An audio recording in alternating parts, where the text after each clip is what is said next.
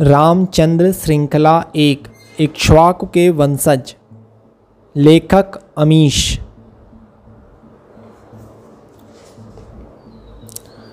चरित्र सूची और महत्वपूर्ण कबीले।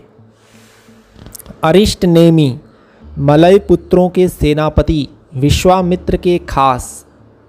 अश्वपति, उत्तर पश्चिम साम्राज्य कैकय के राजा, दशरथ के घनिष्ठ मित्र कैकेयी के पिता उर्मिला, सीता की छोटी बहन जनक की पुत्री, जिनका विवाह बाद में लक्ष्मण से हुआ।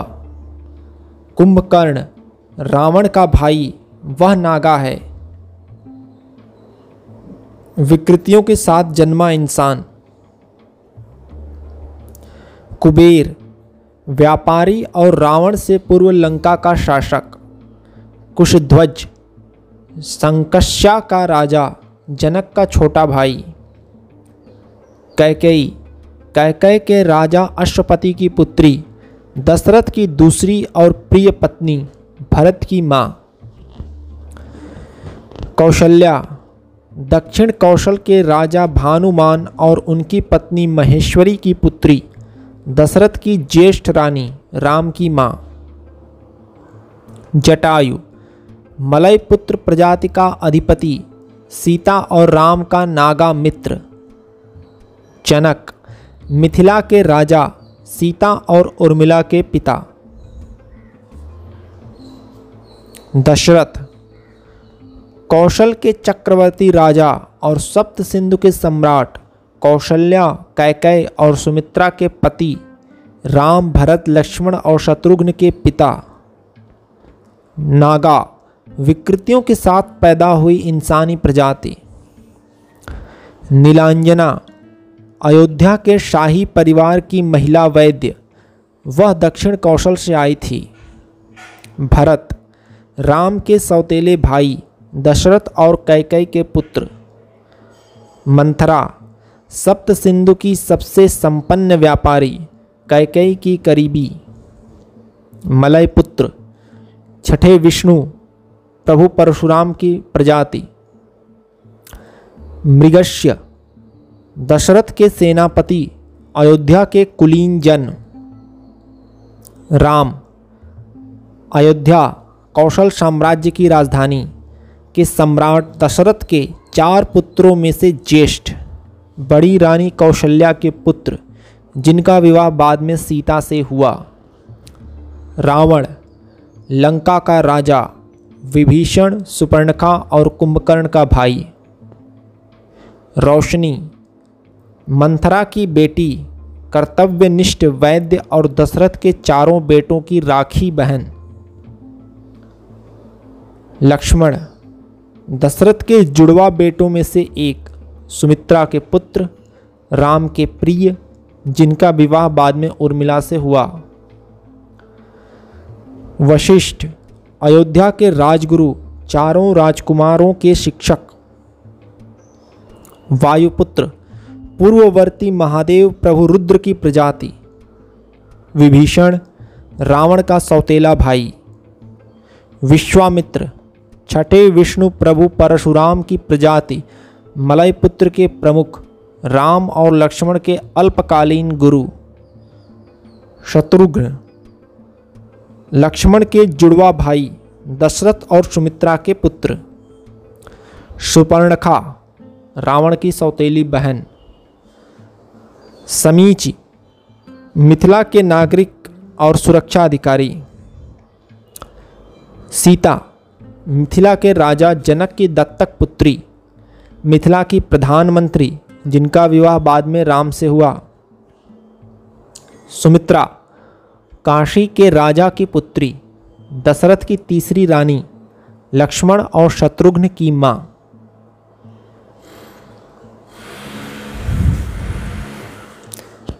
अध्याय एक।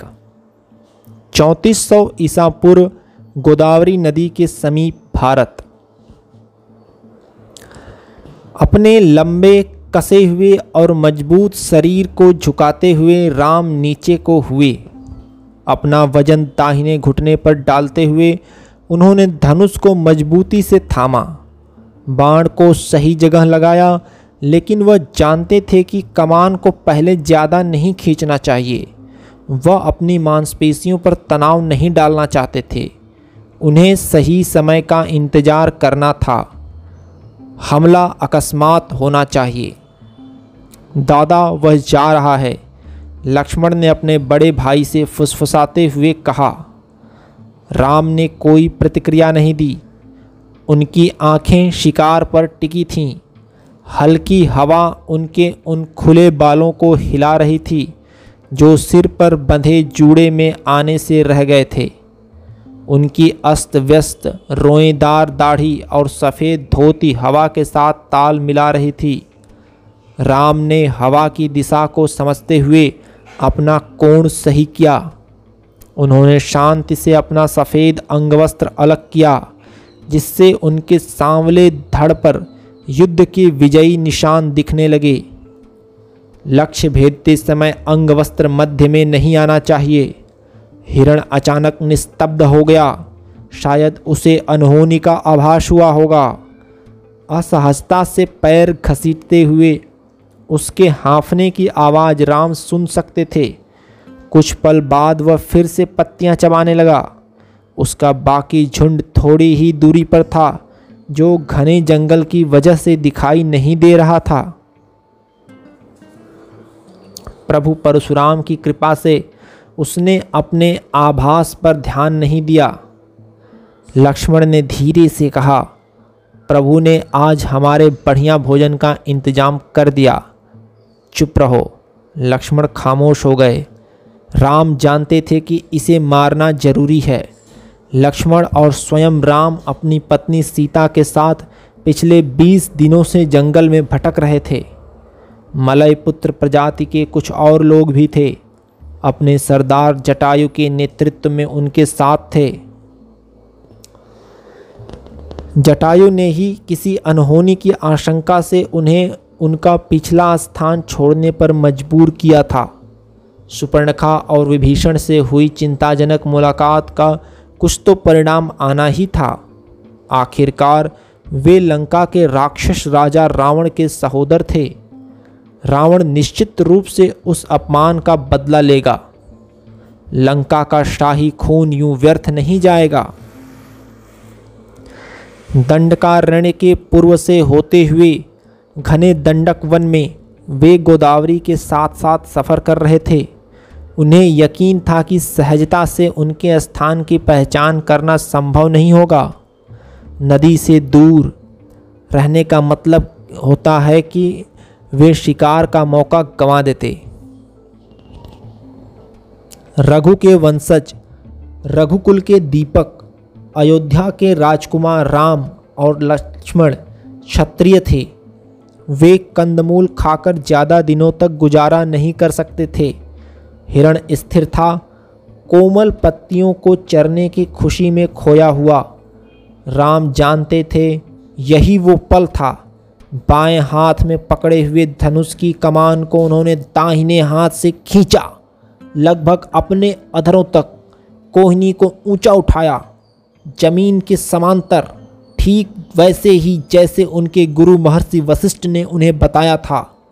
कोहनी कमज़ोर है, इसे ऊँचा करो, भार को पिछली मांसपेशियों पर डालो, पीठ मज़बूत होती है। राम ने कमान को थोड़ा और खींचा और फिर तीर छोड़ दिया। भाले की, भाले किसी तेज़ी से तीर पत्तों के बीच से होता हुआ हिरण की गर्दन में जा धंसा। वह उसी क्षण खत्म हो गया। फेफड़ों में भरे खून की वजह से वह जरा मियाँ भी न पाया। मांसल शरीर के बावजूद लक्ष्मण पूरी तेज़ी से उस ओर बढ़ गए। चलते चलते ही उन्होंने अपनी कमर पेटी से कटार निकाल ली। पल भर में ही वह हिरण के पास पहुँच गए और पूरे बल से वह कटार उसके दिल को भेजते हुए पसलियों में उतार दी। हे निर्दोष जीव तुम्हारी हत्या के लिए मुझे क्षमा करना। उन्होंने शिकारियों द्वारा कही जाने वाली प्राचीन क्षमा को दोहराते हुए स्नेह से उसके सिर पर हाथ फेरा। तुम्हारी आत्मा को पुनः जीवन मिले और तुम्हारा शरीर मेरी आत्मा का पोषण करे।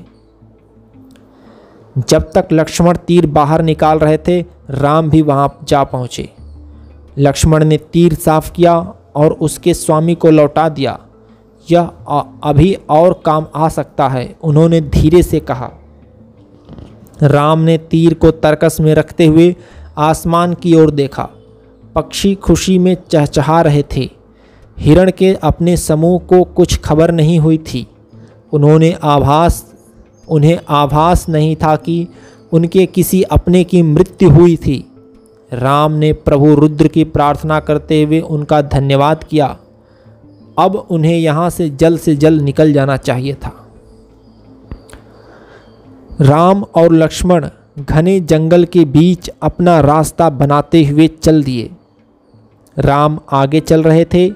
उनके कंधे पर मज़बूत लाठी का आगे का सिरा था, जबकि लक्ष्मण उनके पीछे लाठी का दूसरा सिरा कंधे पर उठाए थे।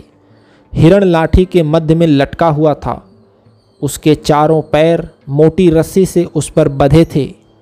वाह, इतने दिनों बाद बढ़िया भोजन करने को मिलेगा, लक्ष्मण ने कहा। राम के चेहरे पर एक मुस्कान खेल गई, लेकिन वह चुप रहे। लेकिन हम इसे अच्छी तरह से पका नहीं सकते न, दादा। नहीं, ऐसा नहीं कर सकते। घने धुएँ से किसी को हमारे स्थिति का पता लग सकता है। क्या हमें अभी भी सावधानी बरतने की ज़रूरत है? उन्होंने कोई हमला नहीं किया है। शायद वह हमारा पता नहीं लगा पाए। हमें कोई हमलावर भी तो नहीं मिला, है ना? उन्हें कैसे पता लगेगा कि हम कहाँ हैं? दंडक वन अथाह है। हो सकता है। तुम सही कह रहे हो, लेकिन मैं कोई खतरा नहीं लेने वाला। हमें सुरक्षा का ख्याल रखना चाहिए। लक्ष्मण शांत हो गए, लेकिन वज़न से उनके कंधे झुकने लगे थे। यह कंदमूल खाने से तो बेहतर होगा, राम ने बिना पीछे मुड़े हुए कहा। यकीनन, लक्ष्मण ने सहमति जताई। भाई खामोशी से चलने लगे। दादा, कुछ तो गड़बड़ है, समझ नहीं आ रहा क्या? लेकिन कुछ तो हुआ है शायद, भरत दादा। लक्ष्मण, राम ने सख्ती से डांटा। लक्ष्मण राम ने सख्ती से डांटा। भरत राम के अनुज थे। उनके पिता दशरथ ने राम को वनवास दिए जाने के बाद उन्हें अयोध्या का युवराज घोषित कर दिया था। दूसरे अनुज शत्रुघ्न और लक्ष्मण जुड़वा थे, लेकिन अपनी भ्रात भक्ति के चलते वे अलग हो गए। शत्रुघ्न भरत के साथ अयोध्या में ही रुके, जबकि लक्ष्मण ने बेझिझक भाई राम के साथ आने का फैसला कर लिया। असहनशील लक्ष्मण को भरत पर भरोसा करने के राम के फैसले पर संदेह रहता था। उन्हें लगता था कि अपने आदर्शवादी भाई को भारत की छिपी राजनीति के बारे में आग्रह करना उनका कर्तव्य था।